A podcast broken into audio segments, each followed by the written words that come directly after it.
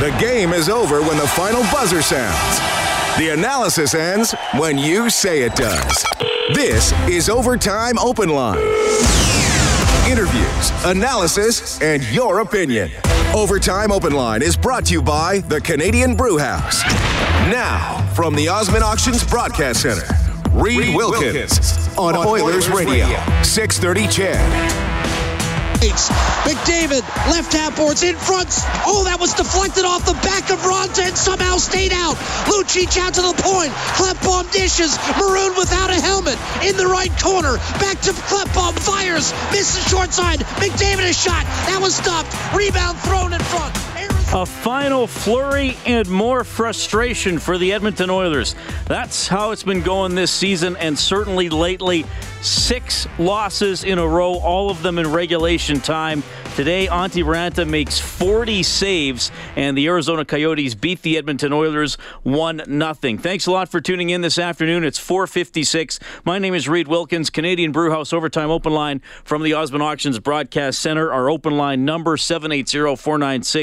780-496-0063. Well, the Oilers certainly with some chances late in the third really the last half of the game, I thought they generated more offensively and were around the puck more, uh, around the net more, more than the first 30 minutes. But they can't break through. They're shut out for the seventh time this season. Second time they've lost the game one nothing on an early goal. Remember in Toronto they allowed a goal in the first minute, lost one nothing today. 326 in. Christian Dvorak gets the only goal of the game. 11th time this season the Oilers have been scored on on the first shot against, and uh, that was all Arizona needed.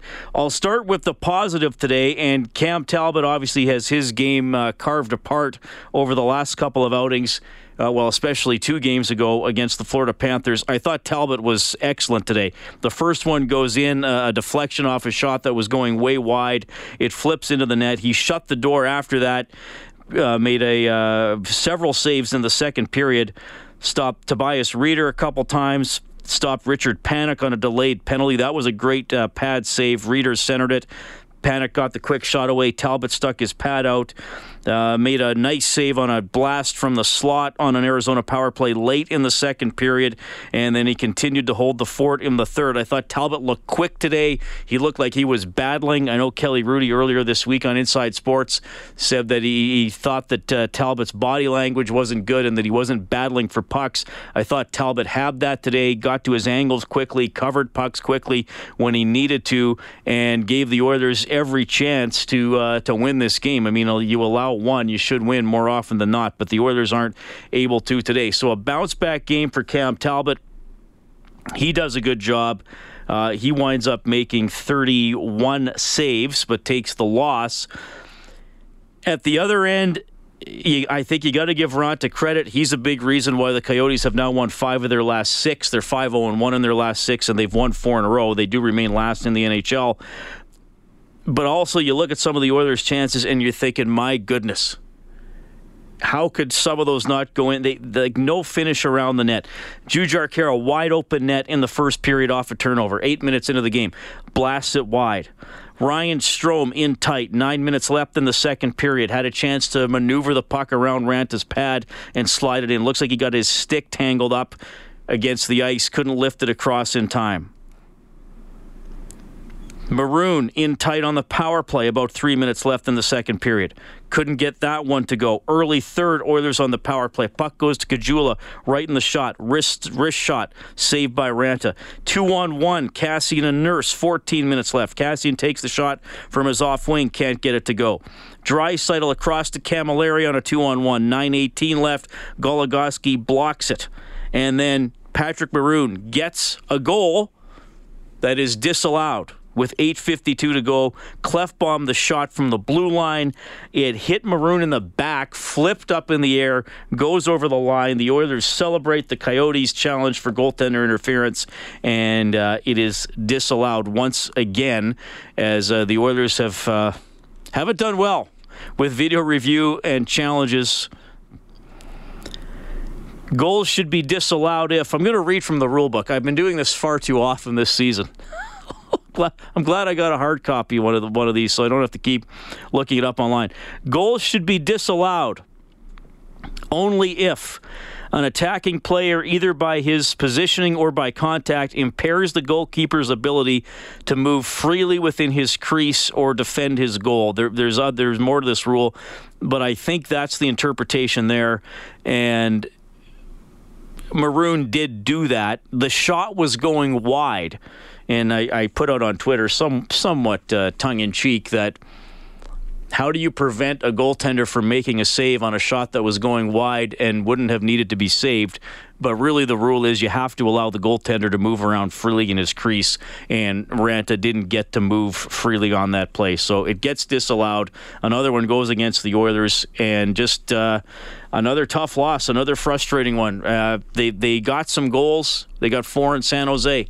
They got five against the Florida Panthers. Lost both those games. Really played poorly against Vegas. Today didn't play great, but had the shots, had some pressure at times. Just can't convert despite a good game from Cam Talbot. So that's how it shakes down. 780-496-0063 is how you can reach me. 1 nothing Arizona wins it. We have Rob on the line. Hey, Rob. Hey, how you doing? Good. Phoning from Calgary. Uh, you guys take down your flags yet or what on Jasper Ave?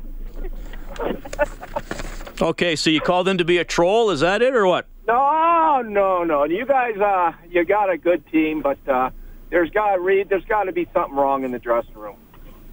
There's there has to be. There's too much talent for. Hello. Yeah, I'm here. Yeah, I think there's too much talent. You guys, there's something wrong.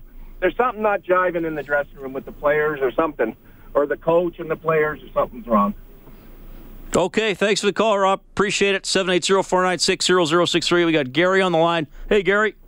How you doing, uh, Reed? Um, uh, I just got to say that uh, I think George Laraque was a little hard on the on the Oiler players uh, the other night, uh, saying that they didn't have any heart. Well, they I didn't have they didn't have any against Vegas. That was an awful no. game. And I think he he was a little hard. I think I think this team, you know, I think the fans got to get a little bit behind the team. You go to the Oiler game and it's there's nothing there. There's no cheering. I guess there's there's times that that the, the fans have gotten to cheer about. But I got a question, Reed. I, I wanted to ask you. Last year, the Edmonton Oilers were fifth in the league in penalty kill. Uh, right? Uh, power play. Power play. Oh, power play. There, okay. I got this uh, last year. They were. I got a sheet here with everything. The the penalty kill. Uh, the penalty kill was 17th. The power play was fifth. The fifth. Yeah. Okay, and you know this year, of course, uh, we've had a disaster. Now, I've got to ask you because Todd McLellan obviously coached the team. We had an awesome year. Jay Woodcroft and Ian Herbers. Those are the three coaches. But in your opinion, do you think that it's Peter Chiarelli's downfall this year, or do you think the coaches have not done their part? Uh, well, I think when you're doing this bad, there's there's something on everybody here. I, I think you know. I mean, you often say that that if you want to talk specifically about the special teams, yes, I, I think you, you got to look to the coaches for a lot of that, and, and simply because on the power play, let, us start with the power play. Yeah. I, I, I think there has been some stubbornness by the players. I, I really do. Um, but at, at, some point, you, you got to get them to execute or move them around or take them off there if they're not doing it. Now, the Chiarelli angle is there's not a lot of guys you can throw on the power play who you're going to finish. I mean, he put Letestu's been off the first power play for about a dozen games. He put him back on there today because I think they're running out of options to put on there. On the here's what I think about the PK, Gary. This this team isn't that fast, and I think that that's on Chiarelli because you need speed on the PK to win puck battles and get pucks out. And I also I, I understand that the PK is last. It's probably going to be back up to first on the road after going four for four today. So I know I'm not giving you a definitive answer, but but I think there's a few different ways to look at it. Yes, I think the coaches have need to come up with something more inspired to get the players to perform better uh, when they're on the special teams. I also think the depth personnel isn't there to give the coaches other options when the existing guys haven't been performing. And the other thing is Connor McDavid. I mean, last year was an exciting time for us because Connor kind of led the team and And I think this year, I think a lot of the players thought that they would re- we'd, we'd return because Connor's such a dynamic player, and I think the play in the players' eyes, I think they they really thought that Connor could carry the team, and you know, and I know that it's a team game, and unfortunately, uh, we've we've had quite a disaster, un- unfortunately. But I think that there has to be some major changes, and I'm just thinking, if I'm a fan, I'm thinking, you know, there's not too much to cheer about this year, right? Well, I think that's another level of the failure is is that I do think there was some overconfidence or even arrogance at the start of the season. That mm-hmm. we did this great, we were so close to making the conference final, and uh, there's nowhere to go but up. And they forgot that you start with zero points, like all the other 30 teams in the NHL, and what they did to get there last year because they did not play energized off the start of the season. They started one and four. They, they've never been able to get back in it. I mean, when you start one and four in the NHL with the current playoff system and the current point structure, you, your odds are like you're already a long shot to make the playoffs five games in, and that's where they've been all season long. So I yeah, mean, I, yeah, I, I, think, think it's on everybody. I I I, I do think. Uh, I've criticized Chiarelli. I know there's a lot of Chiarelli criticism out there. Uh, I don't know if it's going to cost him his job, but I, I think he, he made some predictions on players that clearly haven't panned out. Yeah, I agree there, and you know, uh, you know, you gotta you gotta say that our goaltending hasn't been where it was last year, and maybe the nowhere near, fall, no. nowhere near, and that's caused us a lot of grief. But thanks a lot, Reed, and uh, and a great show. Gary, appreciate you calling 780-496-0063. Oilers lose one nothing to the Arizona Coyotes. 40 shots for the Oilers. They can't break through. Uh, shots per period 8 7 Oilers, then 18 12 in the second period, and 14 13 in the third. And I was talking about the Oilers not finishing chances and, and Raanta making good saves. I mentioned Talbot made a lot of good saves, and Arizona had chances too to extend their lead. A couple shots on uh, two on ones early in the third that went wide. Uh, could have been a higher scoring game, but maybe some of the misses and mistakes fitting of two teams in the bottom five in the National Hockey League. Uh, Raanta, the first star, as you'd expect. This was picked by Coyotes broadcasters. Dvorak had the goal. He's the second star. Ekman Larsson gets an assist, 25 points in 31 career games against Edmonton. I'll give the fourth star to Talbot for his bounce back performance for Michener Allen Auctioneering. Check out maauctions.com for industrial and automotive sale dates. Okay, Curtis is on the line. Good afternoon, Curtis. Hey, Reed. Uh, thanks for taking my call. Yep. Uh, just wondering uh, what Gary was saying. I thought he was going to ask the same question, but you've got all the ex-Oilers that are coming back. You got Coffey, Gretzky, all the boys there. On the other side, you got Todd McLellan and his coaching staff, and he's going to die by Woodcroft. How do you think that's going to affect everything, you know, for the rest of the season or even into next year? Do you think that's going to be a hard sell to, you know, to change out any of Todd's staff, or is he going to, you know, fuck the? Well, I don't like. I, I don't think Coffey's going to be on the actual coaching staff, if that's what you mean. I think he's here to help the D. So I, hopefully that's what his role stays. I, I if, if it like, are you asking if if Todd will defend his guys that came with him from San Jose? Yeah. I would think he probably would, but if the team, I mean, I hate to say this, Curtis, there is a chance. There's a chance the Oilers are going to finish last overall. Yeah. They're going to finish in the bottom six, most likely. So, the, I mean, it may be impossible for someone to say, well, I've worked with this guy a long time, so I want to keep him. I mean, if Chiarelli goes to Todd and says, "Look, um, you know, like you can't have both Jimmy and Jay back, and Ian's going to go back to the U of A or coach in the AHL." I, yeah. I want Dave Tippett to be your associate coach, or here, here's some other hotshot assistant. I mean, is I don't know if Todd would be willing to say, "Well, to heck with you, that I'm not going to coach the team." I mean, hopefully he would still want to be a, the head coach of a team that has Connor McDavid and Leon Draisaitl, and he did take eighth overall last year. So yeah. to me, if the team, well, the team has done really poor. Not if they do do really poorly, they have done really poorly, regardless of how they finish the season. So uh, I mean, I think if Chiarelli wants to make a call with with the assistant coaches, then you know, I, I, I think he would be able to, to make that call. Yeah, it's going to be a tough situation, I think, that way. So hopefully they can figure it out. And uh, thanks a lot for taking my call. Yeah, Curtis, I really appreciate you phoning in tonight. 1 nothing Arizona wins this game. Unfortunately, no donation today to the Juvenile Diabetes Research Foundation from Booster Juice, an oasis of freshness in a fast paced world. They give 25 bucks for every goal the Oilers score, uh, score throughout the season. You can track the total on the Oilers page on 630ched.com. By the way, Rob Brown, as you probably guessed by now, absent today. He's uh, at a WHL reunion in Regina, but the good news is Rob will be back tomorrow. And I know that's disappointing. I'm disappointed too because uh, I can talk about the team and what I see, but I love those questions people ask for Rob about his career or things that he can imagine what a player was thinking on the ice on a certain play. So uh, we'll get that back tomorrow, but it's uh, me and you for today. 780 496 0063. We have Forrest online too. Hi, Forrest. Hey, Reed. How you doing this afternoon? I'm doing well. I appreciate you calling. Yeah, hey, thanks for taking my call. Um, I didn't have a chance to watch the game today, um, but it was frustrating, you know, getting a notification on my phone that Maroon scored, and then I checked the app, Mm. and it showed up one nothing. Um, what I'd like to know, in your opinion, I mean, of course, you know, as an, as a diehard Oilers fan, um, I'm kind of curious as to, in your opinion, why it seems like this year has been the year that we've had a ton of disallowed goals.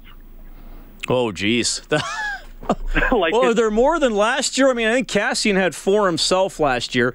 I think they've had some memorable ones this year, uh, and it Yeah. seems worse because they've been losing so much. I mean, you don't remember the bad breaks when you win. Uh, I mean, I think obviously the Strome McDavid play in overtime against Calgary, people are going to remember that for years in this fan base. Right. Yeah, Um, absolutely. Yeah, I mean, I, I first of all, I think the timing of when things have happened has been a little tough. The McDavid Strome play was right before the All Star game, same week that Auston Matthews had a goal disallowed. And then uh, at the All Star break, Gary Bettman says, Hey, let's loosen the reins on some of these calls.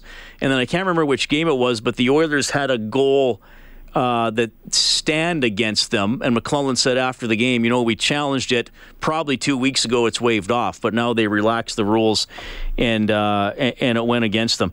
I, I don't know if I can directly answer that question. I mean, the video reviews are.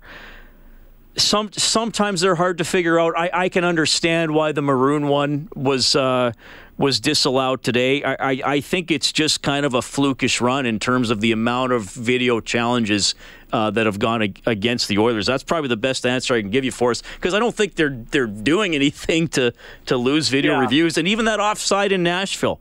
I've complained about that rule ad nauseum, but Yeah. it wa- it was offside. Khaira's It- no- skate was off the ice when Letestu brought it in. Yeah, no, absolutely. And also, too, uh, I'd like to ask. I mean, you know, this isn't uh, a shot at the coaching staff. I mean, I, I'm I'm happy as an Oilers fan that we've got a coach like McLellan because obviously, you know, he's coached San Jose. He's won a few cups, and he's not a coach like um, Dallas Eakins was, where it seemed like we were just off every game. Um, do you think McLellan? I, I can't remember the caller's name, but he had brought up McLellan and uh, Chiarelli. Do you think that one of them at the end of this season could potentially lose their job, or Yes, I do. Yeah, of course I do because the the season has been so bad. Uh, they, I, I think there there will have to be some sort of change because I don't know if they can bring the entire uh, leadership group back, if you want to call it that, off ice leadership. I, I know the previous caller said, may, you know, maybe you change the assistants, and that's a message to the players, and maybe a message to McLellan a little bit too. Or, Right. or, or we still have to see what happens at the trade deadline, because if if Bob Nicholson decides, you know, Peter, we think you that your mistakes are the cause for this season, you know, then he's going to go, and then the new GM would decide how much he likes Todd McLellan on the current staff. I, I it's it's hard to guess right now who's going to be back. I can't see everybody being back No, uh, because the season has gone so poorly. yeah? Well, I mean, I can, I, I for myself can see McLellan coming back. Well, a lot of people have said that to me, Forrest, that if they had to pick between McLellan and Chiarelli coming back, they would bring McLellan back.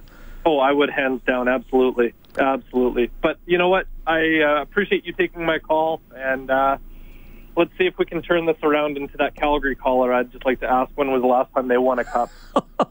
yeah, that surprised me a little bit. Thanks, Forrest. Appreciate it. 780-496-0063. It's 5:15. Oilers lose again, six in a row, one nothing to the Coyotes. Floyd is up next on the open line. Plenty of time to get everybody in. Canadian Brewhouse Overtime Open Line from the Osmond Auctions Broadcast Center. Now, from the Osmond Auctions Broadcast Center, Reed Wilkins on Oilers Radio, 630 CHED. Here, Oliver Ekman Larsson, the puck handler up through center ice for Nick Cousins. Right wing Richardson. This time a shot on net and a save made by Cam Talbot. Richardson had missed short side earlier. That time he tried to put it underneath the blocker. well, Talbot, Cam Talbot had a good game. First shot got by him. 31 saves after that. However, the Oilers do not get any goals that count at the other end. They lose 1 0 to the Coyotes. That was Talbot's save of the game for Arcan Trailer and RV Center, Alberta's favorite award winning RV dealership for over 40 years. Thanks for tuning in. Hope you're having a good weekend despite the Oilers' result today. It is 517, 1 0 Arizona. My name is Reed Wilkins. Rob Brown will be back tomorrow. We'll have post game reaction from Gila River Arena right away. I think we're getting Todd McLellan in a couple of minutes. The number here, 780 496 0063. We'll welcome Floyd to the show. Hello, Floyd. Hi, how are you doing? Yeah, good. Um, love the show. Thank you. Um, okay, so basically, I've I've been a fan since around 2008, 2009. Rod Phillips last year, I think. Now, what made you start that year, if you don't mind me asking? I don't. To be honest, I just sort of got bored. like, were you a fan of another team or a non-sports fan, no, or you moved no, to Edmonton? I, I didn't. I didn't like sports at all. No, I Oh, was always in Edmonton. Okay. But I mean, like uh, for some reason, I always liked the underdog. And uh, Well, the Oilers were that starting around 08, 09. But yeah, anyway, I know they wasted my twenties. okay. but uh, Dahlin, I'm I'm I'm hoping for a good draft pick. That's the only consolation out of this game tonight. You know, Yeah. or today. Well, Uh, they're going to either- pick. either- Sorry, go as ahead. long as they don't. I'm sorry. No, um, as long as as long as they don't pick a, a forward in the first round, like they always do, and they trade it away. But uh, I was looking at that Adam Boqvist, you know, and uh, that Dahlin. What is what is his first name? Uh, Rasmus, he's probably going to go first, right? yeah, that's right. So I mean, that's something to look forward to, right? Well, they're going to pick high. Like I said, uh, I've, people have been asking me where are they going to pick, and with now the three lottery teams, it's it's pretty hard to guess. The way it's Yeah. going, they'll pick in the top ten, right? Because Yeah. they could drop down and improve their odds if they win a few games in a row. They could pass some other teams that are doing bad. So yeah, I mean they'll get uh, they'll probably get a decent player. I don't know if they'll necessarily get somebody who can play next year if they wind Yeah. up first overall. I'm, I'm sure they would. But one thing I've been talking a lot about this week, Floyd, is the Oilers have to draft better after the first round because That's right. who's who's come along and I made the point earlier this week on the on Inside We got Sports. Ethan Bear. We got Caleb. Yeah, Caleb Jones. They might have That's some D, but you know they don't have a guy like Trocheck that was a depth pick for Florida. Toffoli that was a depth pick for LA. You can find off offense after the first round. I think. I, I, we'll see how Chiarelli's picks turns out. I think maybe previous regimes they thought, well, we pick first overall and then we get some crashers and bangers to support them, and that's never really worked out. Mm-hmm.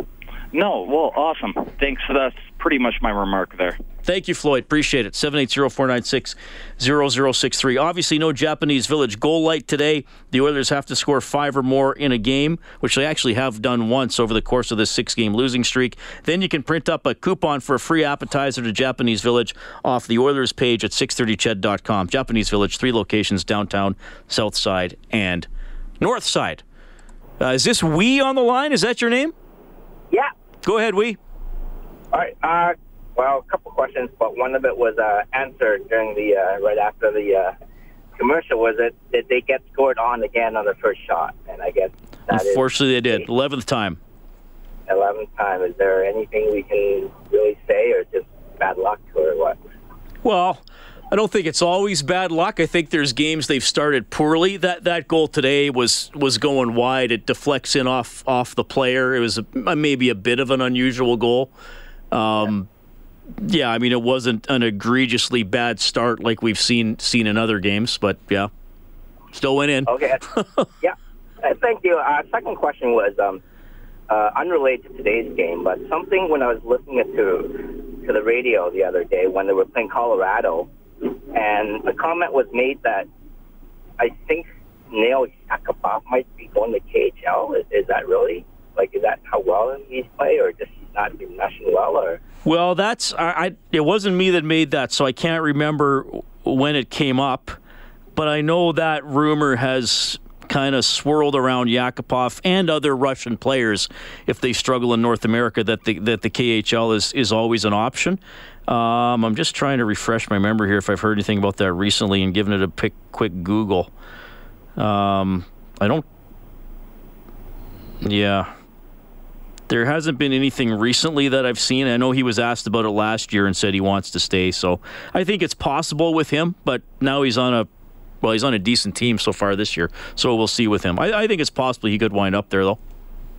Oh, okay. Uh, one last comment. It's something that I guess the whole year this year. Uh, maybe I'm just thinking too hard, but uh, even like with the playoff run, I mean, we had a couple players that that just wasn't meshing. That I think Nugent Hopkins and Eberle during the whole playoff run didn't really get much going. I think they didn't score the whole run, right? That's correct. I mean, yep. Is that, is that just pretty much a foreshadow of maybe maybe what Rob Brown was saying was right the whole time that they just overachieved last year? Well, maybe, and, and, honestly, I think Eberle's playoff might have been the, the, the final nail in the coffin for him getting traded. And and I know now it doesn't it doesn't look like a great trade, and Strome is in an incredible slump here. But if Eberle, uh, you know, gets a couple goals and, and, and checks a little harder in the playoffs, maybe he sticks around. I, I don't think he was a Chiarelli type of player, and I don't think he had McLellan's total trust in being out in all situations. Though, yeah, for sure, his point production is sorely needed right now. Absolutely. Okay, thank you. That, that was pretty much all I was kind of curious about. So. Yeah, appreciate it, We. Thanks a lot for calling. 780-496-0063. Oilers have lost 1 nothing to the last place Arizona Coyotes. They've played uh, three times this year. Edmonton has won two. They got one more game left coming up at Rogers Place. That'll be on March 5th. Wes on the line. Hey, Wes. Hey, how you doing? Doing well. So, I got a couple of comments. One, the Oilers were faster last year, and it's not just the players they had; it's the skaters themselves.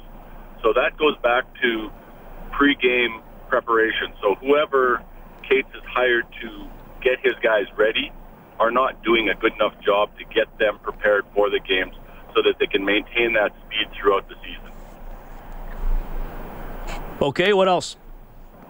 Um, when we see their they're flat coming out of every game.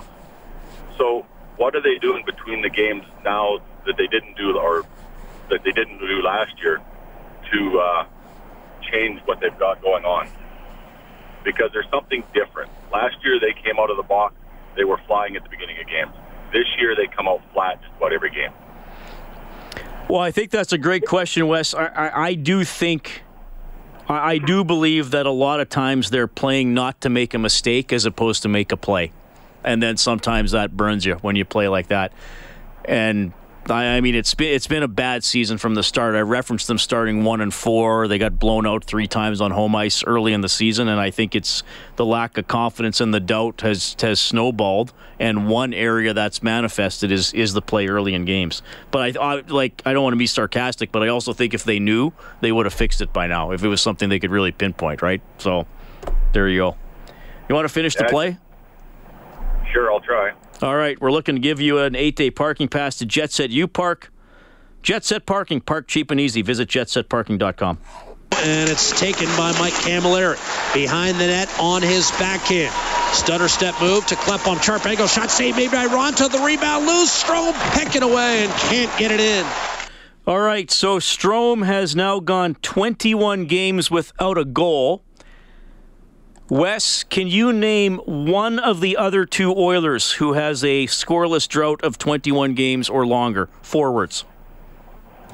Uh, I'm going to guess Kassian?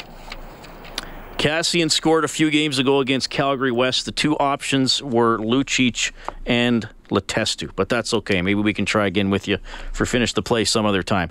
One nothing. Oilers are shut out for the seventh time this season. We have Adam on line too. Hey, Adam. Hey, thanks for uh, taking my call. Yeah, good to talk to you. Uh, I know you're probably sick of people last season with this season and trying to find the difference, but I guess it's human nature, and I've been trying to do that myself. What is the big difference between last season and this season? In my opinion, I remember, if maybe I'm wrong, correct me if I'm wrong, last season we battled back. All our games weren't destruction games. We didn't destroy them. We maybe won by a goal or two. It was when we got scored on, we scored back and we pushed back. Do you find that that's the difference too? I totally agree with you. Because how many times have they not? I mean, first of all, they've allowed the first goal 37 times in 57 games, which is outrageous. Uh, but how many times have they fallen behind 2 nothing? Right? Or I mean, they've lost three games, five nothing. They and, I, and to me, this relates back to the doubt and the confidence. Something bad happens and they tense up, and as a result, more bad things happen. I mean, I mean, they're going to allow the first goal well over half their games this season. And last year, I, I looked it up, Adam. It was even. 41 times they scored first. 41 yeah. times they allowed the first goal. So you're right. That means a lot of times they had to battle back. They only got blown out of games a couple of times last year. They didn't panic. They stayed calm. They they trusted their details and they responded. And that's one thing they've uh, they haven't shown a lot this year. Because I remember it, a lot of games were nail biters, and yep. we just pulled through. Like it wasn't like oh wow what a, another shutout. It was you know super close, and we just I don't know I don't know. And Talbot made the big save at the right time, and exactly. you know, and he hasn't done that as often this year. The power play would often score a big goal at the right time. That has virtually never happened this year. And there you go. You're seven games under 500 instead of trying to get home ice in the first round. Adam, good point. Thanks for the call. Thanks. All right. We're going to break for the news here in a minute. Uh, we got Jim, Brian, Evan, Charlie, Adam. Everybody's getting in today. I want to look at the Advantage Trailer Rentals out of town scoreboard rolling into uh, the Saturday night action in the NHL. Here are the finals Kings over the Sabres 4 2. Ducks beat the Wild 3 2 in an 11 round shootout. Senators double up the Rangers 6 3. In the first period, Canadiens and Golden Knights tied 1 1. Devils up 1 0 on the Lightning.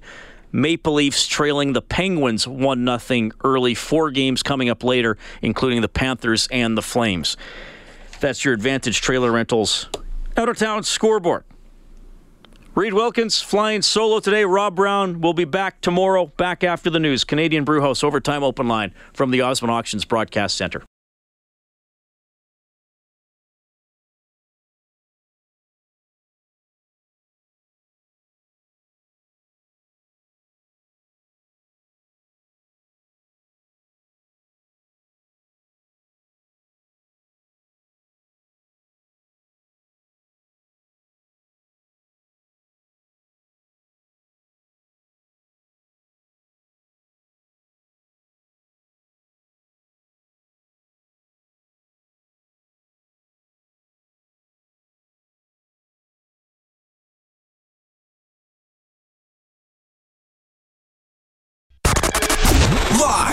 From the Osmond Auctions Broadcast Center. This is the Canadian Brewhouse Overtime Open Line on Oilers Radio. 630 CHED. Final score 1 0 for the Arizona Coyotes over the Edmonton Oilers. Edmonton winds up with 40 shots on net. Certainly their best chances coming in the second half of this game. They can't break through on Antti Raanta. The Oilers' power play once again failing to produce 0 for 2 today. The penalty killing continues to be great on the road 0 for 4. Another tough penalty for Jesse Puljujarvi today, holding in his own end late in the game. He's taken four minor minor penalties in his last six games. Another uh, another little detail of the game he'll learn about uh, to stay out of the box at crucial times. We got Jim 780-496-0063. Hey Jim. Yes, uh, Harley.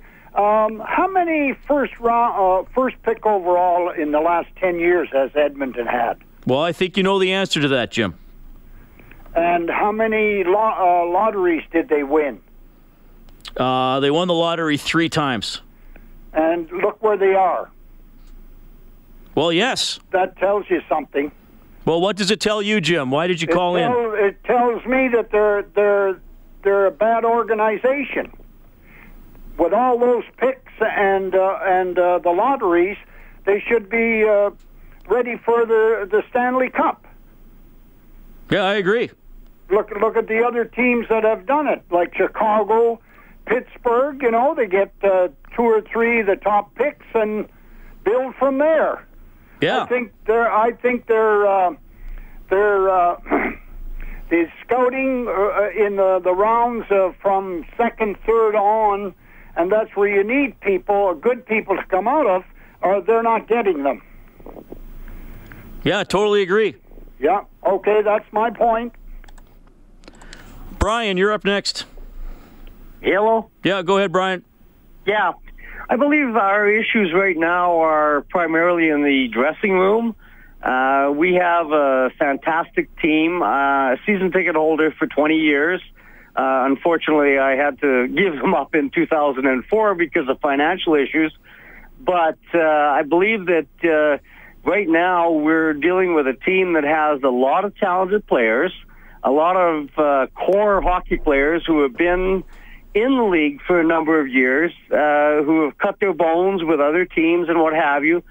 But it seems as though every time uh, there's an interview or anything on TSN or wherever it is, it's always relating back to Connor McDavid. Now, I remember in the old days when Gretzky was around, Gretzky had 20 other players, or 19, unfortunately, uh, 19 players with him.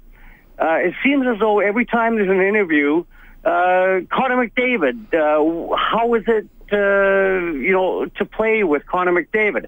I think that there's dissension. I haven't, I haven't, I haven't asked, I haven't asked that question in in a long time. Pardon me? I mean, I, I do interviews in the dressing room all the time. I ha- I haven't asked that question. Well, uh, I mean, it's an issue. It's uh, well, you haven't, but uh, on other stations like TSN, and what have you, you get uh, veteran players and saying, "Well, what is it like to play with McDavid?" And these guys have played with Bergeron. These guys have played with Sidney Crosby and what have you. And uh, it generally goes to a team. And it seems everything's shooting towards Connor McDavid at the Edmonton Oilers. I'm an Oilers fan, ha- always have been. And, but I, I believe that maybe right, there's a bunch of... eh, Let, let me just play devil's advocate then. If, so you're saying the team is doing poorly because they're jealous of Connor McDavid. Why weren't they jealous of him last year? Uh, I don't believe. I believe that may, maybe that was an anomaly, but uh, the issues are uh, every time I hear uh, a player like Kassian, a player like, uh, well, not necessarily Maroon, he's probably gone, but uh, uh, even Khaira's uh, interview is uh, we we lead to Connor McDavid. Now there's 20 players on the team. Uh, I believe that 20 players, when Gretzky was around in the old days, uh, they all said, wow, we won the game. We won the game. It seems to be so uh, self-centered on McDavid at this point in time that I believe there's a bunch of guys in that dressing room that say, well, okay, well, we're playing for McDavid's team and uh, what have you, and uh, we're probably going to be traded if we don't succumb to uh, McDavid's uh, ideals or what have you. Uh, that, that's my attitude. Okay, thanks, Brian. We appreciate it. 780-496-0063. Oilers lose 1 nothing. Let's go back to Gila River Arena. Here is Oilers goaltender Cam Talbot. Tough is this one to swallow, and the difference in this game is, you know, two hot goaltenders playing well and two maybe questionable goals. Uh, it's extremely frustrating um, to have what seems like every single one of these calls go against us in the past two years. It's just, it's unbelievable. I've never seen anything like it. We challenge a goal, it stands. They challenge a goal on us. For some reason, it's, it's always waved off. So I, I just don't understand it. It's the exact same play that we had last week against LA where the guy clips my blocker. They would challenge, a goal. Last year in the playoffs against Corey Perry, same play. Takes my blocker with him, puck goes blocker side. It's still a goal on us. There's just no consistency, and I'm sick of it. All right, Cam Talbot commenting on the goaltender interference. Obviously unhappy. A caller asked earlier, why have the Oilers had so many go against them? That That's tough to answer. Uh, I, I didn't have a problem with the goalie interference on Maroon today. When when you look in the rule book, there's obviously been other close ones that we've uh, debated both ways. But it, I think. I think, uh, well, I don't want to speak for Talbot, but I think we all know from watching sports that over a long period of time, you're going to get some 50 50 calls go your way and some go against you and all the 50-50 ones seem to have gone against the Oilers. And that does go back to last year, I think, a little bit when they were a better team. So Talbot clearly frustrated. One nothing Arizona wins. We have Evan on line five. Good afternoon, Evan. Hey, Ray. How's it going? I'm doing quite well.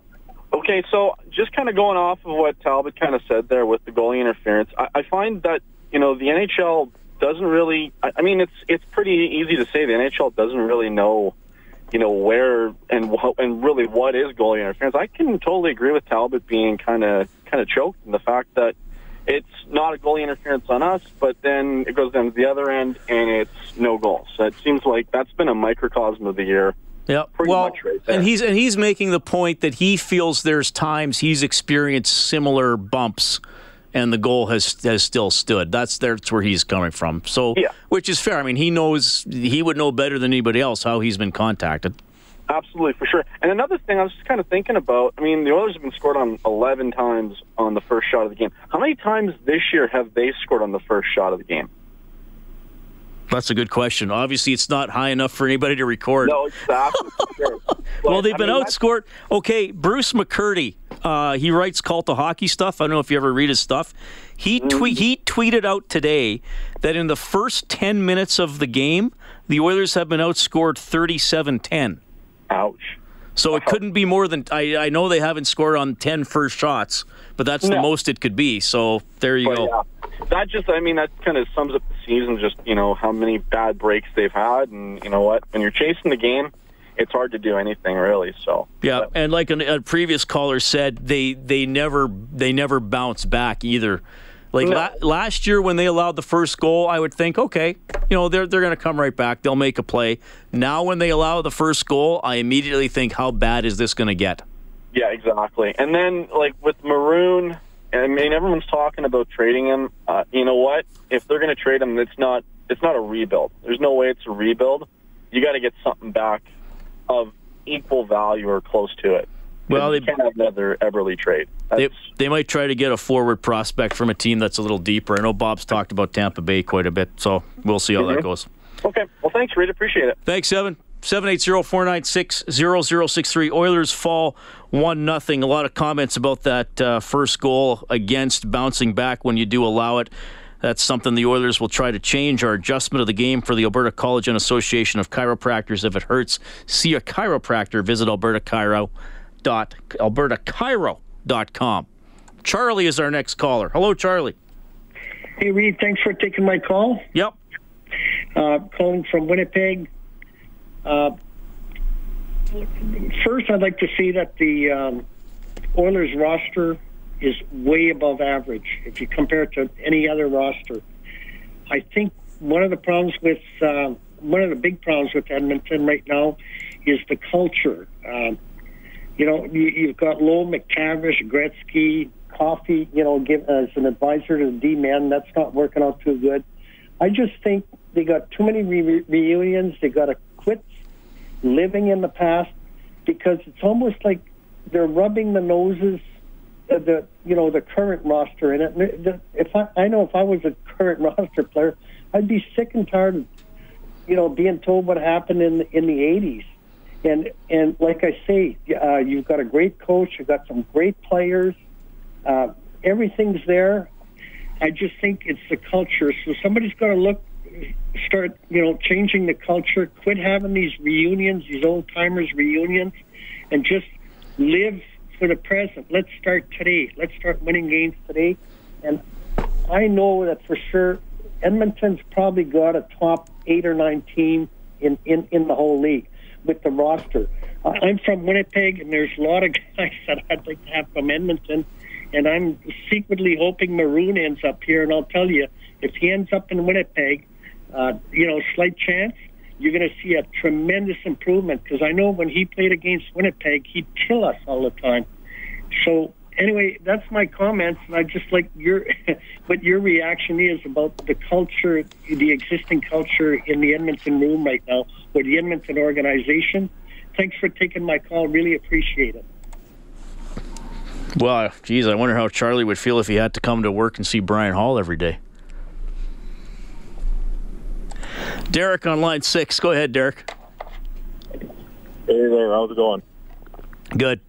Hey, yeah, no, just kind of want to get to a quick point there. Like, just kind of sick and tired of the whole snowflake nation. Like, we keep on beating the same drum, and everybody wants the head of whoever's in charge whenever we're not doing good. But wasn't it Chiarelli that said that it was a five-year plan coming in? So, you know, give the guy some time, give the coach some time, give the players some time. Everything's still, I don't know, new in a sense. Um, we're only a couple years into this new regime, and people are wanting to, you know, because things aren't going our way this year. You know, last year could have been an anomaly, if anything, and we just kind of, you know, put the pedal down and went with it. But I don't know. I think we need to kind of stick with it, do some minor tweaking, like special teams is brutal, but uh, maybe there's a wrong mix of a few supplementary players, but the core, the core is awesome. Well, I don't think I don't think the team needs to be torn apart. I mean, I wouldn't No. trade Draisaitl. I wouldn't trade Nugent Hopkins. Um, Klefbom and Larsson are still young. You know, so I mean, Nurse obviously is still young. I, I, I haven't given up on Matt Benning. I know some people had. I haven't even given up on Talbot. Uh, But you're right. They're going to have to find. They're going to have to find some speed. They're going to have to find somebody that can push Lucic down, probably to the third line. I think. And then you have to hope that Puljujarvi and Yamamoto are, are going to develop quickly. It's been a tougher go lately for Puljujarvi, though I think he can be a good player. Yamamoto's tearing it up in the WHL. Hopefully he's here by this time next year. Yeah, so with the whole sorry, and like to get back to the whole Chiarelli thing, would it just all be kind of you know media and public kind of blowing that all up? Like, no, I think he's- I think he's- the management have like the vote of confidence. like he has a vote of confidence from management yet, or I, well. I, I personally, I think criticism of Chiarelli, a, a lot of it is justified. I mean, I think some of it is overboard. But no, I, I mean, he made decisions on a lot of players, and then a lot of those players have, have underachieved. So I think you have to say he wasn't accurate on his projection in, in some cases. now, exactly. And then with that, though, then you know everybody cries about living in the past and you know quit bringing up the '80s and everything. Well, shoot, we just keep on you know shooting ourselves and everything here with the comments about Hall and everything all the time. Anyway, well, it, what's done is done. Like get over it. It's it's happened. So let's move on. Let's support the team that we have in front of us. And you know it might be going through a slump, but shoot, if you're all sitting in your on your hands in the stands, I wouldn't really feel to get up and go to play either. Like shoot, some days don't want to go to work, but hey, you got to go. Derek, I appreciate your call, buddy. Call anytime, okay? Thanks. 780-496-0063. I didn't really answer that, that other guy's question about the team culture. Uh, I I don't think the, the current players are offended when there's something involving the past players. I, I understand that a lot of people thought that the uh, event last weekend was excessive. That was something that was voted on by the fans of the league, so the Oilers did something about it. They already had the reunion for the 84 team. I, I, I think a big reason why they did that 30th reunion for the 1984 team was because there was the realization that these guys aren't going to be around forever. And, and obviously, one of them passed away recently, Dave Semenko, and, and got to be at that 84 reunion because it was held. Uh, I don't think that there's going to be any, uh, any big reunions for any other Stanley Cup teams. Richie is on line two. Oilers lose 1 nothing. Go ahead, Richie. Hey, how's it going? I'm doing well. Good, good. Just a couple of comments. Um, do you do you think like when Ryan Nugent Hopkins gets injured, who's your you know for sure third line center, potential second line center, uh, if Draisaitl's not playing that position, I just don't get how they continue to play Draisaitl with McDavid on the first line. Like when the media and all the fans and anyone that watches, everyone says that Draisaitl needs to man the second line. You know what I mean? Like it just looks even worse from a coaching perspective when Ryan Nugent Hopkins is injured and Draisaitl is still playing on the first line. Like it's not working. Well, you realize he hasn't been every game since Nugent Hopkins was was there, right? I mean, he was. I'm Yeah, just. no. I, I write down the lineup for every game. He started as his own center in Vegas uh, against Florida, against the Sharks. So I mean, it, it has been back and forth. I don't. I don't mind them having the option to play them together, but I understand what you're saying. With Nugent Hopkins, they're they're a lot slimmer down the middle. You had Khaira playing playing center today. Uh, Letestu obviously playing center. He'll be traded soon. Strome was. I actually think Strome is better as a center. I don't know what you think, Richie, but you don't think Draisaitl and McDavid should ever be together, eh? I just, I mean, play them on the power play together. Do you know? Try and like find ways to put them together. But I just feel like Khaira playing center or Letestu moving up to the third line on center or whatever the case is. Like when Nugent Hopkins is injured, I just don't think from a coaching perspective, if you're actually trying to give your team the best chance to win, it's just not an option. It's just plain and simple. Like you've said it, everybody says it. It's just like you can't have him up on the first line with McDavid because once you check that line, you really don't have any weapons. And that's why one of the reasons I believe uh, they're in the position they're in. Uh, I just wanted to make another comment um, regarding just the overall fan experience when you go to a game. Like I went to the Vegas game and they're a first year team, so let's not even get to the point where, you know, they're way ahead of us in the standings. But just the fan experience when you go down to a game and you see families going down with their kids and driving in minus 25 weather to go to a game, they can't even score a goal. That's fine. It happened two or three games in a row where they got beat five nothing. But it's just I feel so sad for the fans because when you're taking your family down there, you're paying top dollar for a ticket. You know the concession prices aren't affordable by any means. It's just it's not a nice experience, and they're not doing enough things from a fan perspective. Like all an Oiler fan truly wants to see is effort and grit. And if they're putting that on the ice, the fans are going to be excited and, and happy. They're going to say, hey, they gave it their best shot. And that was a, a prime example was the Toronto game. Um, but, you know, if they're going there and, and they can't even score a goal, whatever, but at the same time, the fan experience is well below on an effort level from the organization from all the away games I've been to. Like there's bands in the stands, there's you know people in the hallways trying to get you. You know the the, the staff is is engaged. It's just I don't know. It's just I, no, I hear you, Richie. No, I appreciate your call, buddy. Thanks for that. Okay. yeah, you're welcome. Oilers lose one 0 to Arizona. Let's go back to Gila River Arena. Here's Oilers head coach Todd McLellan. hard not to start with goalie related situations when they score on one where your goalie is knocked around a bit and then you score one where it's brought back. I wonder just how you saw both. Well, the, the one against us, uh, there's no doubt contact was made, but I think the deflection was made out well before the contact uh, occurred. The other one, I thought their goaltender moved into Patty. So um, as it uh, stands right now, I think everybody's massively confused, and it continues. Is this one of those days where you, you see the chances coming that sometimes you feel like a goal's on its way, one that legitimately is called in your favor, or what was your sense on the bench? Uh, you're, you're referring to the, the Patty Maroon that disallowed. Yeah, we felt that was gonna that was gonna count. Um, but uh, again, when you're on the bench right now, you're you're at the, the will of uh, the officials, and um, you know it's it's certainly not black and white. The rule we continue to see that game after game. Uh, we weren't sure if Larsson would return uh, what he did tonight or today. What did you think of his play?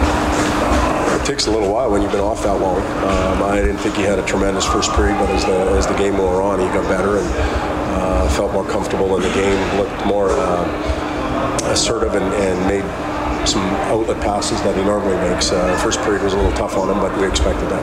When it comes to a situation like that, it's not kind of what would be considered a normal one. How do you go about, especially with no morning skate, just kind of determining between the team and him whether he can return as early as? Well, we, we left a lot of that up to him as far as uh, how he felt physically, and he had good night's sleep. He felt good. Um, I think it's good therapy for him to be playing and uh, he's got to play his first game at some point. Whether we do it tonight or tomorrow, uh, it's not like tomorrow's going to give us any more time to skate or practice or anything like that. So uh, get him in the game and play him. And uh, like I said, I thought he got better as the night went on. Uh, how is Al Montoya? Uh, he is. We'll have to evaluate him in the morning. He obviously took a shot up high yesterday in practice, and uh, it's a situation where we've got to evaluate him on a, on a day-to-day basis. I think he looked a lot better uh, this afternoon when I saw him than he did the, yesterday afternoon. He had concussion issues. Is it that, or is it like collarbone? Uh, it's an upper body issue. Yeah. Good. Thanks. All right, Oilers head coach Todd McLellan, and yes, Laurent Brossoit called up today. Keegan Lowe sent down. Brossoit was the backup. Al Montoya took a high shot yesterday at practice, so he didn't dress today. That's what they were talking about. And we haven't even mentioned Adam Larsson. Good to see him back in the Oilers lineup. Missed eight games following the uh, death of his father, so great to see Adam back. Took a couple of penalties. One of them I didn't really see, so I'm not sure about it. Jumped up in the rush a few times. Thought uh, played a pretty Adam Larsson esque game, but not enough for the Oilers today. They lose 1 0 to the Arizona Coyotes. Nathan on line four. Hi, Nathan. Hey, buddy, how are you? Good. Good, good. Hey, listen, a few comments. Uh, um, so bear with me. But uh, first one, I ha- I'm going to completely agree with you on uh, Ryan Strome. I think he would be better at center. But I think you're completely wrong on on the team and the league. I think he'd be perfect for a midget triple A team, Reed. Oh, the guy geez. is a complete Okay. waste of skin. Okay, right. he really is. Hold on, hold on. I, he's he's just a waste. Everybody's piling on him justifiably, and and Lucic. Um, although I I firmly believe that Lucic, I could live or do without you know point production from him because he's really in my eyes he's really here as an insurance policy for uh, for 97, and anything that we get on top of that is a bonus. Now, where he's killing our team is not his points for, but the points that he's causing uh, against with his lack of speed, foot speed, and his lack of physicality. If you can't score, you better be crushing somebody. Um, last point is actually in relation to your one of your uh, last callers. Um, I think he was actually kind of going. He he was bang on, but he kind of. I think maybe he wasn't used to talking to such a big radio star, Reed, like Yar. And, Okay. Uh, I think you kind of pressured him into something, but uh, I don't think when it comes to Connor, um, I don't think the word was jealousy that that was uh, that he was looking for. I, I think he's on the right path, but but what I'm what I'm thinking is that too many guys have left their work ethic at home or in the dressing room because they just defer to Connor. They think that they have to follow behind instead of um, compliment and play beside and, and help out. So Connor is forced, you know, he's he's mesmerizing everybody, Reed, because he's just so gifted and talented.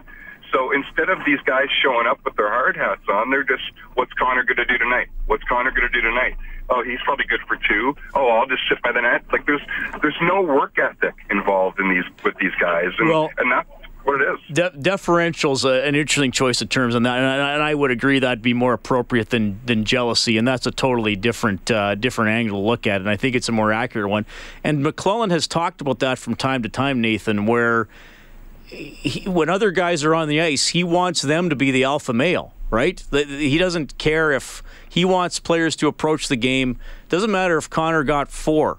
Well, You go get yours too, right? Right, because he, 'cause he's seeing it too. Absolutely. Yeah, that and that maybe has been a, little bit of an issue at times this year, and, and maybe that gets back to the whole issue we've talked about since almost day one that maybe they thought they were a little bit better than they were, or it was going to be automatic, automatically Yeah. be like last year. Exactly, because they put everything on the shoulders of Connor, and and I, and I think that kind of falls back on Connor, and and with everything that he excels at, perhaps you know the area that he lacks is that experience as a captain, and and we've spoken a couple weeks ago about the whole you know click, the three click in the dressing room thing. I mean, uh, you know, maybe a lack of experience on his part as a captain is leading to you know, him not taking other guys aside and dragging guys with him. Instead, he's just doing it himself, and and he has to. But it's up to other guys to be pro- professional Sure. enough and, old enough to say, "Hey, man, I got to step up and do something here too. I can't just watch Connor and be mesmerized all night." Nathan, I got a break for the news. Thanks a lot for calling. Oilers lose 1 0 in Arizona, six losses in a row. Adams up next on the phone lines. Canadian Brewhouse Overtime Open Line from the Osmond Auctions Broadcast Center. This is the Canadian Brewhouse Overtime Open Line. Now, from the Osmond Auctions Broadcast Center, Reed Wilkins on Oilers Radio, 630 CHED. Just one goal this afternoon. Christian Dvorak, 326 into the game. First shot for the Coyotes. 11th time that's happened to the Oilers this season. 1 nothing is the final. Antti Raanta makes 40 saves. Very good game for Cam Talbot. He stops 31. The Oilers did have a puck go into the net with 8.52 left in the third period. Off Patrick Maroon. He was going to the net. Klefbom shot it. Coyotes challenged for goalie interference, and the goal was taken off the board. So that's it. Coyotes win 1 0. Six straight regulation losses for the Edmonton Oilers. My name is Reed Wilkins. It's 6.07. Thanks a lot for tuning in tonight. 780 496 0063. We have Adam on the line. Hey, Adam. Hey, how are you tonight? Good. Good. I just had a couple of comments about uh, the kind of trend the Oilers have been on this uh, this last few weeks here. Yep. Um, one is certainly it's pretty evident that I mean obviously they've had their issues with problems in the dressing room. I know most Edmontonians have certainly heard the rumors that happened earlier in the year, and then obviously these bad bounces they keep getting, getting scored on first on the first shot, and then just obviously all these issues where they just can't get the call when it when everything's getting getting put upstairs. But I mean, these are these are all grown men. They need to get over themselves, and I feel like really they just feel bad for themselves and just they can't dig themselves out of their own own grave and can't just man up for their mistakes and just realize that bad things are going to happen to you, and you have to look at look at the the future and perspective. They're they're grown men and they're getting paid a lot of money to play the game that they love since they were five years old skating. Just kind of want your thoughts. Well, yeah, I don't think they've handled adversity well this season at all, and that's why the the one nothing deficits have often turned into two or three.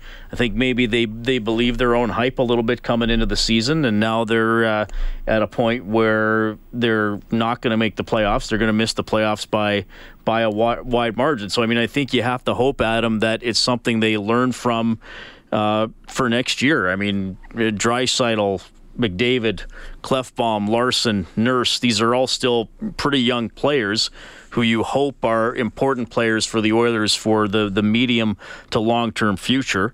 And you have to hope a season like this propels them to greater things. The issue is in this city, we've seen several seasons like this where we came back hopeful the next season and then exactly the same thing happened. So I understand the frustration and the uh, trepidation of the fans in trying to be optimistic. Dave on the line as well. Hey, Dave.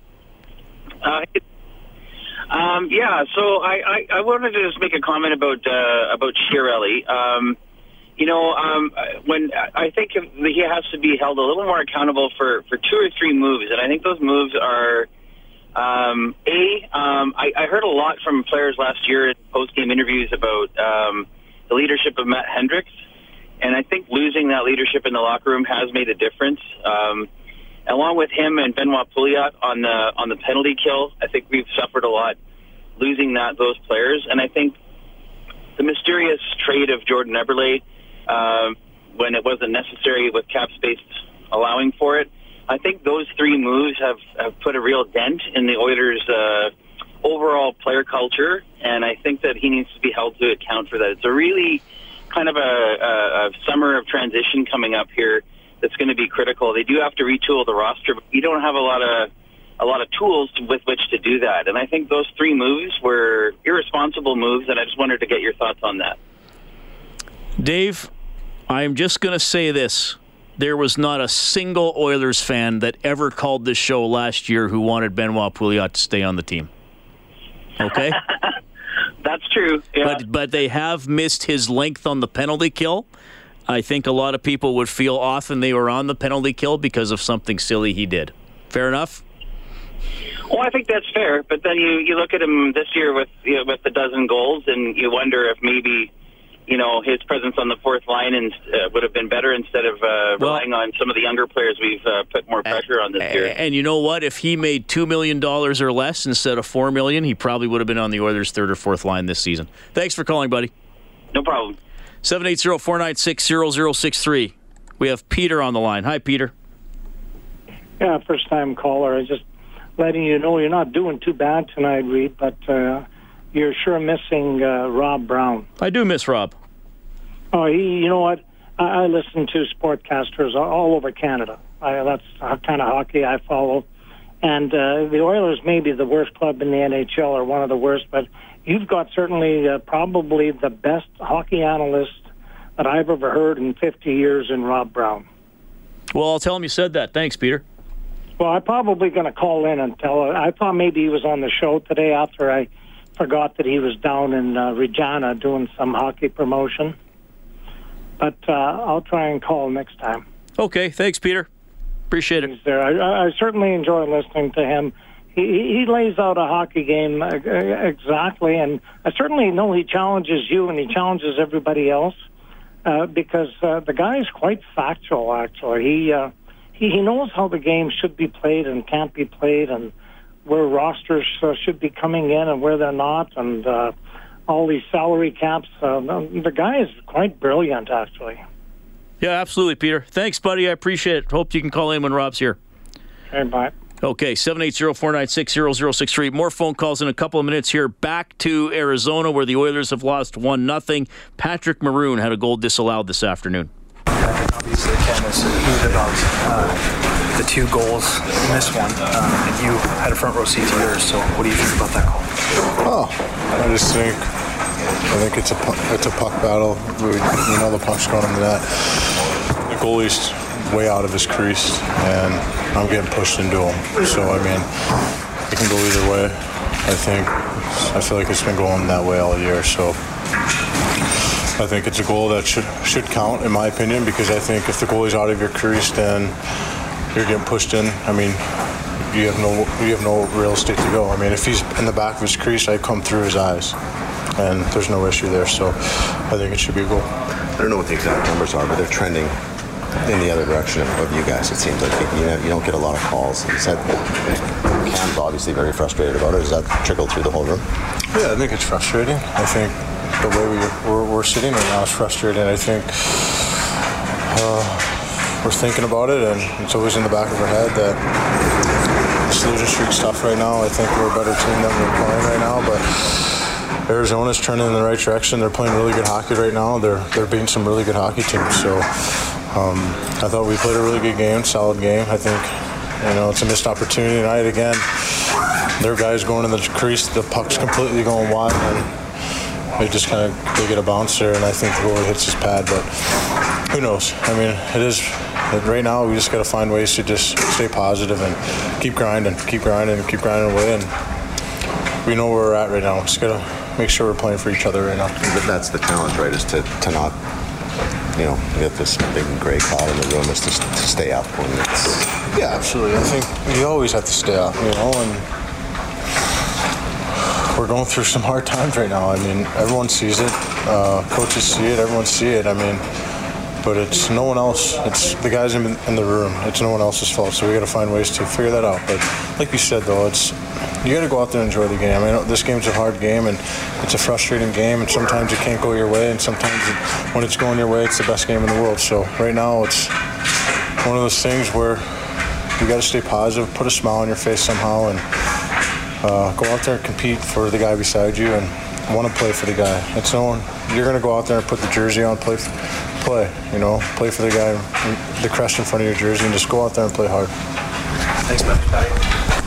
All right, there's Patrick Maroon. A little more goalie interference debate off the top there. I, I can understand why that one didn't count today uh, when you when you go look in the rule book, but it's tough to have another one go against the Oilers for sure. One nothing Arizona wins it. Elvis and JP on the lines when we get back. Canadian Brewhouse Overtime Open Line from the Osmond Auctions Broadcast Center. Live from the Osmond Auctions Broadcast Center. This is the Canadian Brewhouse Overtime Open Line on Oilers Radio.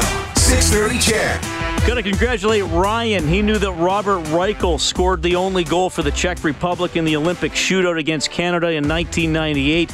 He gets a $50 gift card to Buffet Royale Carvery from Armor Insurance. Protect your car, home, and business with Armor at armorinsurance.ca. 1 0. Coyotes beat the Oilers. Early goal from Christian Dvorak. Oilers have lost six in a row. They're shut out for the seventh time this season. Elvis on line two. Go ahead, Elvis. Hey, Reed. You know what? I've been I've been listening to your show uh, in the evenings. I've been listening to when you were a producer for Bob Stauffer. I've been listening to you for a long time, and I will say this: I am a big fan of yours. I like the way you what you do at the show. I don't know you. I've never met you. Whatever. But I uh, I heard the guy giving a shout out for Rob, and and I want to give a shout out to you. I'll Second send you the I 20 bucks say- later. Okay, thanks. Well, you know what? It'll be more than twenty bucks, but thank you. And I know you don't have twenty bucks, so make it ten. All right. Anyway, uh, that one gentleman that called in that called Strome uh, waste of skin or whatever. We've got more class than that. That's that's that that kid has worked so hard to get drafted where he was at, and worked so hard in his career, and yeah, things aren't working out, and he's uh, maybe he's not performing the way we'd all want him to perform, but I don't think any of them are, and it's an off year. And we talked about this last time I called in. And when you get people that phone in and mock like that, it's uh, it's. I know it's tough on you, and I know I know you'd like to tell them exactly where to go. So, uh, and I know you, you you won't because you're a professional. But I I will tell that guy he's he's got no class. And I wanted I was going to turn the station, but I thought you know what? No, I'm going to call in. And I will say this: Oiler fans, look at Tampa Bay last year how they struggled, and look at all the stuff that that's gone on. We this is terrible. Six losses in a row. I'm not going to try to sugarcoat this or whatever, but I will say this: this is a team that there's going to someone is going to be accountable, and there's going to be changes made. And Rita, I don't know what type of changes you think are coming, but when Bob Nicholson said the other day on Sportsnet that we needed a goalie to challenge Talbot, we needed uh, a defenseman, and we needed, uh, I think he said, uh, a, a, a winger or whatever. Like that shocked me. What do you think of that, Reed? Uh, well, I don't think Bob Nicholson is. I, I think it's going to be interesting to see how Bob Nicholson reacts to this because I think he wanted to hire experienced people and have some stability within the organization. Uh, I think he was had seen the Oilers hire first time head coaches and ex Oilers who didn't have their experience in their jobs. So he got an experienced GM and he got an experienced head coach. So I think he wants stability. I also know he's not afraid to make change. Wasn't he the guy that fired the Olympic uh, women's hockey coach a month before the Olympics? So I'm really yeah. interested to see how he's going to react to this. I think he's doing a lot of evaluating right now. Yeah. My point being, though, I've never heard a guy in his in his situation, unless it's been an, an, an owner that was fed up like Eugene Melnyk, come out and make those kinds of things of what we need. It's almost like he's Well, yeah, he's know. not he's not the player personnel guy. So yeah, that was it. That was interesting, but maybe that's what he and Chiarelli have talked about, right? So right. Yeah. Thanks, Maybe I'm Elvis. reading too much into it. Have a great night, Reed. Well, the final call today should be entertaining. JP, you have a minute and 43 seconds. Go ahead. A minute 43. Oh my God! I know this is pressure now for me. You don't This have to use, you, you don't have to use all of it, JP. Well, yeah, well, thank you. I know this, thank you. But I want to say, thank God Elvis did not leave the building. What a call. What a call, Reed. You deserve a full credit. You and Rob, tag team. You guys are like the LOD of the WWE, the Action Smash. You guys are top notch together. I'm very happy to phone in every once in a while to have a conversation. But I want to get down to brass tacks quickly. I won't take a minute 43. I'll probably take a minute 44. But I'll tell you right now, I hear the Maroon. I talk this now. Oh, you know, he talk about, oh, well, yeah, we need to do this, we need to do that. Well, you know what? Proof in the pudding, Patrick. Proof in the pudding. I see the Oiler go out there flat. I swear to God, I, I can go out and go to the liquor store and get a, the same type of result as the Oiler game. I can go get a flat right now. That's how they play sometimes. They come out flat. They come out flat. They have no passion. They have no desire. and I'll say this right now. I, I'm going to get lit up like a Christmas tree. D. McDavid has been flat for the last few games. Everyone just blah, blah, do it to play, do it to play. Come on. Pick up the sauce, play, us out the year, do your thing. I don't want to go to a minute 43. Reed, you're the man. Rob, love Rob. I still don't have his autograph. But anyway, thank you for letting me uh, say my thing, Reed. I always appreciate the, uh, the time. Thank you. Thank you, JP. Good to hear from you as well. Okay, it's 625. We got to wind her down. Hey, we got another game tomorrow. Maybe the losing streak will end then. 11.30 a.m. face-off show. Game will start at 1. Oilers at Avalanche. Nathan MacKinnon expected to be back tomorrow. Missed the last eight games with an upper body injury. Talbot plays well. Oilers can't connect. They lose 1 0 to the Arizona Coyotes.